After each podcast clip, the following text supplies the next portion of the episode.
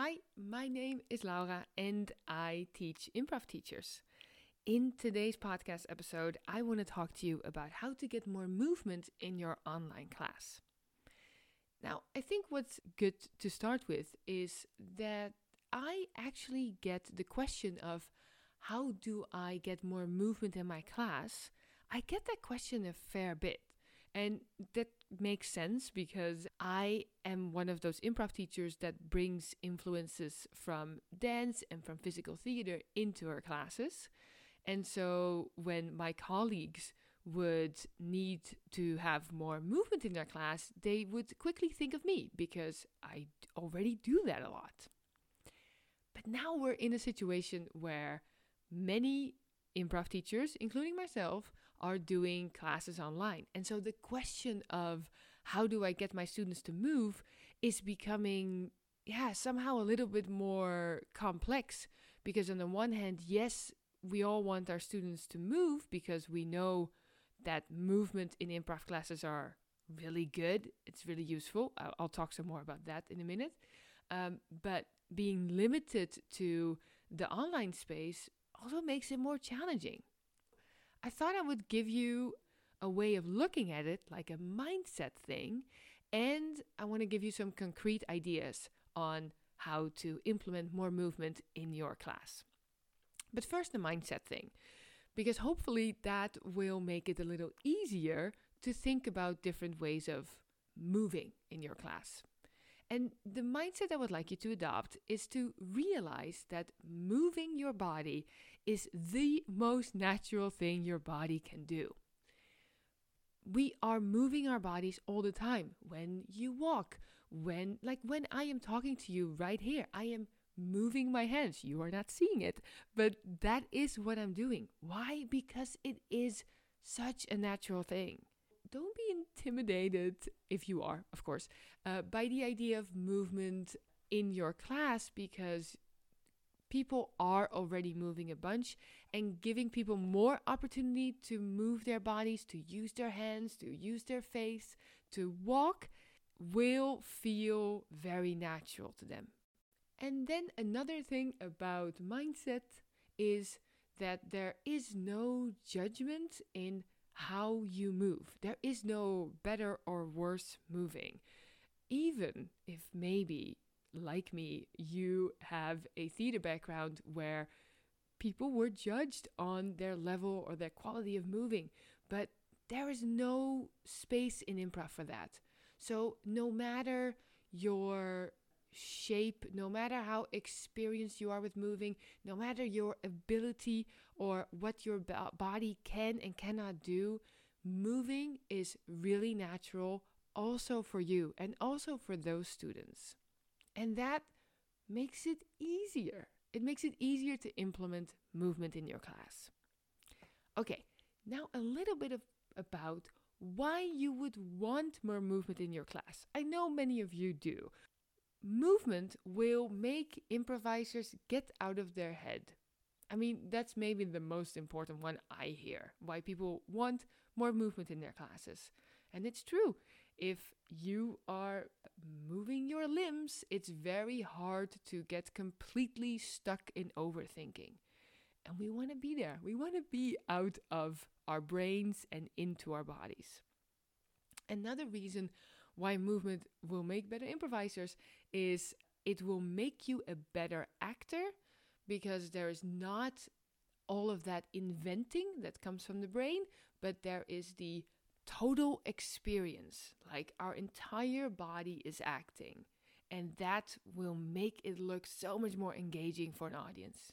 People that are more moving and more connected to their body, they feel more things. You know how sometimes you feel so, oh, if you get a hug, it's that. It's being having that awareness of our body again. It makes you feel more. It makes you relax more. And don't we all want students to feel relaxed and, you know, like they can let go? So, connection to our body and movement is a great way of doing that, will relax your students. And last but definitely not least, as a reason why you want movement in your online class is that it will make your students less tired after a Zoom call. And believe me, you want that. You want that to happen because teaching over Zoom is tiring for teachers and for students. And anything you can do to make that experience a little nicer and a little less exhausting will really help. So make them move, make yourself move. It's good for everyone. All right, then now a few ideas of how would that look like in practice. And I'll just give a few examples from uh, my teaching. Uh, the first one being let your students grab something from their room. And there's some fun ways how you can do this. Um, I read about an exercise that my uh, colleague, uh, Henk van der Steen, did. Uh, and he said, um, I will let students grab an ugly object from their house and introduce themselves with that ugly object. And I just love that one because it makes everyone more vulnerable immediately. What it also does is you give them that assignment and they will have to get up and grab the ob- object, and that will get their blood flowing. It's simple, it's small, but it works. If you want to give them a slightly bigger challenge, then ask them to grab something outside of this room. You can instruct people to grab something from the kitchen. You can have them uh, grab something from outside, or maybe, you know, just do something outside, smell a flower. It's that moving even out of the room that will it will be very refreshing. They will see something else, they will have their body moving, they will open doors, close them. I know these things are very simple when you hear them, but it does make a difference when they then later come back into your class. All right, so let them grab something in this room, let them grab something outside of this room. Third thing, also room related, is have them interact with their room.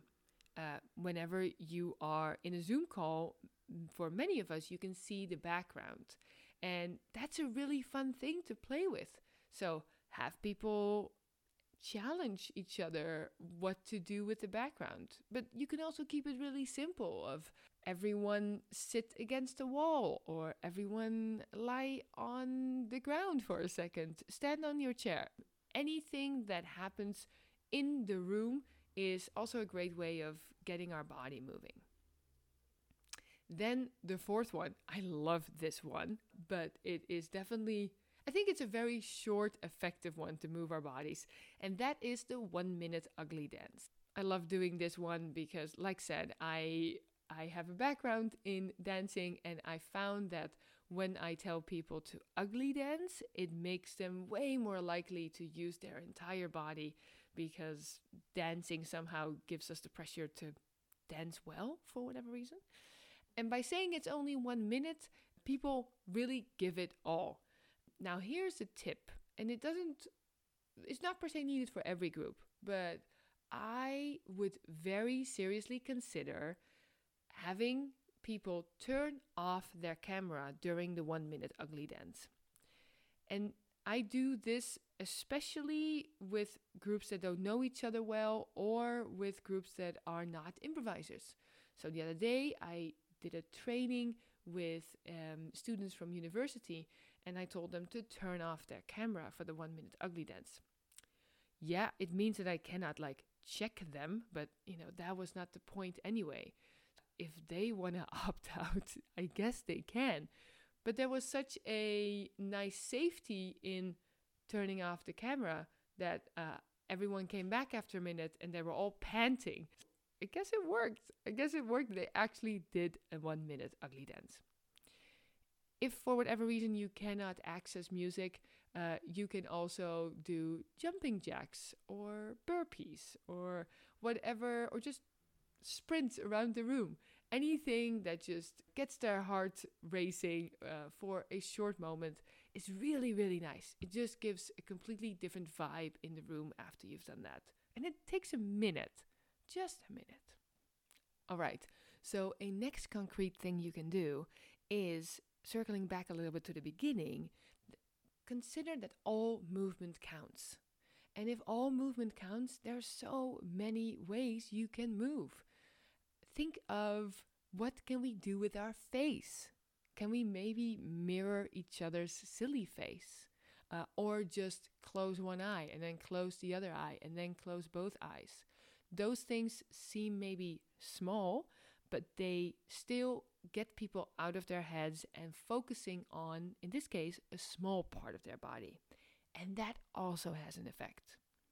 If you want to make it even easier, uh, I did an exercise the other day where in pairs, one of them would name seven things and the other person would count on their fingers that those seven and they would show their fingers in the screen and just having this focus on your fingers and again so simple as just counting it makes people a little bit more in the here and now and a little bit less overthinking and then last but definitely not least also in this list is be aware of your own body and this can be while you teach, but it can also be while you take a class.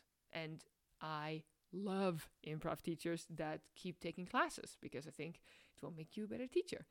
But in those moments when you are either teaching or taking a class, be aware of what your body is telling you. And sometimes we need just a second to connect to that. Let's say you're teaching a class tomorrow. The moment you put them in breakout rooms, take a second to check in with your own body. And are you feeling that maybe you've been sitting down too long? Or are you feeling that maybe we need something more relaxing? Because if you're feeling that, then chances are your class is feeling that too. And you can listen to that. You can improvise in that moment to go like, hmm, hold on, before we go to this next exercise that is again very like difficult and tense and lots of thinking, maybe we should do that one minute ugly dance that I've heard about before. Yeah, just just checking in with yourself is a really good way to signal what is needed for the class. And when you're taking classes, you can do the same thing. Are you noticing when your attention is drifting off or when you're feeling that you kind of want to stand up and stretch because that's such good information. Now, speaking of taking classes, I just opened the door to my teacher's course. If you really enjoy learning, if you want to feel awesome about your teaching, and if you want to do that with a group of really great improv teachers and me, then come join me for nine weeks of pep talk, of reflecting on what type of teacher you are and feeling really awesome about that. That's why I called the course Teaching Improv with Confidence, because that's what people say they feel after they finished it. And what's also kind of cool is that in the course, we talk about bringing variety in your class, about all the different ways you can do that. And today, here in this podcast, we talked about doing that with movement, but there's so many other ways. So in the course, I give you a list, and then you take your class program or your workshop program and you put that list next to it to find out, hey, where am I already bringing in a lot of variation, and where is my blind spot? Because I think this is definitely something that every teacher has. I, I found my own blind spots with looking at that list. I would love to have you in that course. Make sure you look at all the information for the course before April 21st because that is when I am closing the doors. And after that, I actually don't know if and when I'm going to open it again. So I would love to have you join. Also, if you have tips about bringing more movement in your online class, I would love to hear them. So find my website and find me on social, uh, and all of it you can find in the show notes of this podcast episode. Thanks again for being here, and I'll talk to you later.